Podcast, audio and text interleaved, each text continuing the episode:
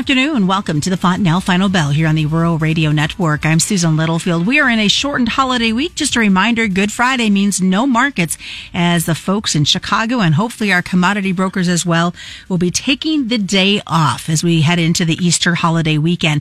Having said that, with a shortened holiday week, it made for an interesting trade as we saw some definite lower numbers once again in the corn and the bean complex today. And even the wheat market, especially uh, we look at the, what happened in Minneapolis. They saw the lower numbers and in Chicago as well. Kansas City was the only one to hold out onto the positive, but it's the livestock side that is catching everybody's attention from the live cattle and the feeder cattle. And believe it or not, we've got two nearby contracts in the hogs that saw green as well. Lots to look at in today's report as Mike Zuzolo joins us with Global Commodity Analytics and shortened holiday week puts a whole different kind of flair, shall we say, on, on what we see in the market trade. Yeah, it really does, Susan, and thanks for having me back. And you know what else puts a really different flair and flavor into the market trade is the historic nature of what's happening out in the world and the geopolitics and the Taiwanese visit and the Chinese threats along the Taiwan Strait this week and near record high prices in gold because of Federal Reserve policy and because the U.S. dollar is no longer as good of a safe haven in the market's mindset as it has once been. And all these things are weaving in and out of the prices for the commodities. And so it's very hard to get a picture, a clear picture of a trend. And I think that's where we sit with the trade in general as we go home for Easter holiday. Um, we know that OPEC is cutting production. We su- suspect pretty strongly that's going to really underpin our energy prices. And I think this is where what you and I have talked a lot about recently in the past few months has been the, the extreme differences that we, I think we'll continue to see between the cash prices of commodities versus the futures market because of the way the funds trade the futures and, and also what we're looking at in terms of what's driving this market. And we continue to see, and today's weekly export sales really showed it very, very nicely. The, the earlier week export announcements at eight o'clock in the morning, turning the market higher after a really weak Globex trade showed it also very clearly that the rally potential really comes from the weather and really comes from the supply side. And until we get the good demand numbers back, it's going to be really, really difficult to change this trend. And the funds, I think, are going to continue to feel like selling into rallies because of that. So as you look at, I want to talked earlier this week with one of my uh, coworkers, Clay, talking about the precious metals and how that was factoring in. What are you seeing, and how could that have an effect in weighing on these ag trade numbers? Yeah, that's a really timely question because we've gotten some fresh information out from the from the uh, International Monetary Fund. They're getting ready to drop their next global economic outlook, but their president came out today and said we're looking at less than 3% growth in the world in 2023 and in the next five years, our outlook is the weakest since 1990. And we all remember that. That was kind of the decade, the lost decade of growth, if you will, uh, when it came to the, the strength of the global economy. And that really made it tough on the corn and bean and wheat markets unless you had weather issues like the big flood of 1993 and, and or we did build up a demand market in 1994 through 1996 and I think that's something to be looking forward to maybe six months, eight months out, unless we have some planning delays. But I think generally speaking, Susan, the trade has realized that there are these new trading blocks that are, as I would define them, with the New East, which are the old BRICS countries, Russia, China, uh, possibly India, but certainly South uh, South America, meaning Brazil, and also South Africa, and now Saudi Arabia. These countries are gaining traction both geopolitically. They see things the same way, and they're trading now more and more with one another. And I think that's where the market here in our country, and I think the funds and the investment mindset knows that we're probably going to lose some of the demand side. The exports for the United States are going to be weaker if we have this new type of mindset develop. And, and USDA just put out a really phenomenal update, a special report, and they put this at the very front of their report saying that, you know, back in 2000, U.S. wheat exports made up 40% of the world total Now it's 20%. And for corn back in 2006, just, you know, less than 20 years ago, we made up 71% of all the global corn exports. Now it's at 30%. And I think that's what's really causing this continuation of selling rallies because this demand negativity. So that's why I think the precious metals are looked upon now because the Federal Reserve policy, these trade sanctions that are hurting us on the ag side, uh, metals are taking on a much more historic look to them where inflation is not going to go anywhere and interest rates are probably going to remain elevated. So as you look at the markets in general, whether it's grain or livestock, are we sitting okay right now? Or is there just some things that are catching your attention as we hit this month of April? Yeah, I've had a lot of questions the last couple, three weeks about the funds versus the fundamentals. Why can't we trade the supply demand fundamentals as, as opposed to the commodities in the ag sector, corn, beans, wheat, especially cattle, hogs, as more of a, of a commodity instead of an asset? And I did some digging, and this is something I'll put in my newsletter this weekend, but soft red wheat down 15% year to date, hogs down 16% year to date both of those coming off massive net short positions. We just recorded the biggest net short position in soft red wheat since 2017. And this past week, hogs actually showed a, a record net short uh, by my research that goes all the way back to 2006. So funds are participating in the supply demand logic somewhat, but then you mix in the crude oil and, and the and the dollar, into that. And some of these markets maybe are less expl- explainable, like hard red wheat being down almost 3% year to date when we have pretty much dust bowl conditions in a pretty sizable swath and a very hard freeze just last night in a very sizable swath of the hard red wheat belt.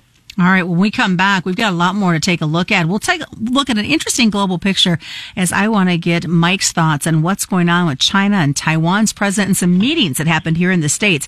We'll talk about that and a whole lot more as we continue on the Fontanelle Final Bell on the Rural Radio Network. Hey, Tom, I see a Fontanelle sign there on your North 80. That corn looks pretty good. Well, yeah, my neighbors had good luck with Fontanelle, so I decided to give it a try. They've been around for quite a while? Well, sure have. In the last three seasons, Fontanelle's 15 top yielding corn products had over a nine bushel advantage over Pioneer's commercially available leading volume corn products. Wow, that's impressive. I'm thinking I might add some Fontanelle to my farm. Well, just contact your local dealer or go to fontanelle.com if you want more information. Read and follow pesticide label directions, grain marketing, and other stewardship practices. Welcome back to the Fontanelle Final Bell here on the Rural Radio Network. I'm Susan Littlefield. Continue to talk with Mike Zuzolo with Global Commodity Analytics. And, you know, Mike, it used to be even, you know, a year ago, our markets didn't have as big geopolitical talk as we seem to have had in the last year. And now we've got going on um, McCarthy meeting with Taiwan's president, China not happy about this meeting that took place in the States. Do you see that having an effect, especially when it comes to soybeans um, in this market on the nearby? Yeah, I don't know how it can't at this point, Susan, unless the Brazilian currency just really starts to rally and appreciate against the U.S. dollar and it turns the head of China to the point where they see that the, the basic fact is the ARC beans are just too cheap to turn down. I, I really do think that the way you set that up is really appropriate because if you think back of 2021, you think about the phase one trade agreement that the prior administration was very agriculture focused and it really did help us in volume and dollar terms with our ag exports at a time where we really needed it because we were working off of COVID and relatively high supplies and questionable demand.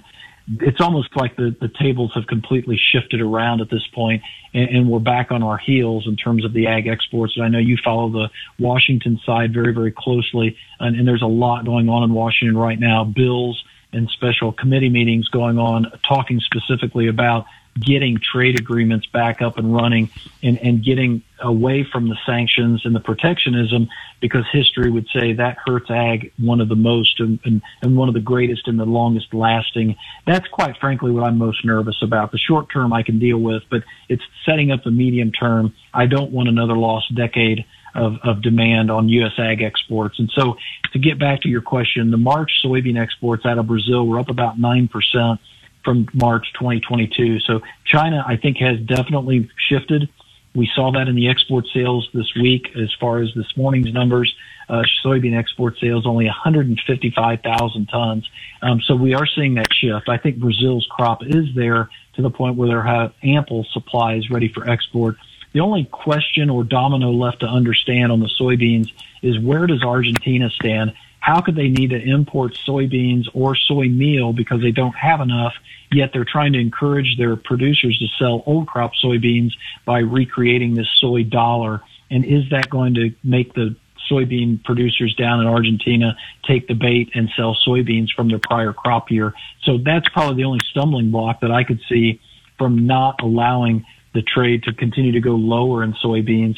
Uh, the wide open weather here that we talked about at the end of the week really did take effect and start to change the mindset of, of the corn bias. Uh, the, the market got a lot softer as we got closer to the end of the week because they're seeing seven to 10 days of open weather in the primary corn belt. But if we don't get that, we've got to be ready for some increased oilseed acreage base. So I'm really on the defensive when it comes to the soy complex. Let's talk about the exciting things that are happening in this cattle market. As many have said, it's it's the cattle producers' time as they negotiate prices for animals, whether it's on the the lightweight feeders or those ready to go to slaughter. It's some good times right now. It really is, and a couple things came together this week, and, and they were very, very timely because we, we had the winter weather hit us. We essentially had a late storm, winter storm hit us in the central and northern plains. So that put us, uh, put the Packer, I think, back on his heels and on the defensive in a week where we were going into a shutdown essentially with the Easter holiday. Next came the pork export sales this morning, something we sorely need. And, and as I said, the commitment to traders report show us coming off of a record net short position by the managed money funds in part because of our export demand, but we had over 53,000 tons sold. That was uh, 69% above the four week average. China, a number one buyer. And I think that really opened up the upside for the uh, cattle market because the cattle traders, I think, were very nervous about how bad the hogs could get since they'd made fresh 2023 lows earlier this year.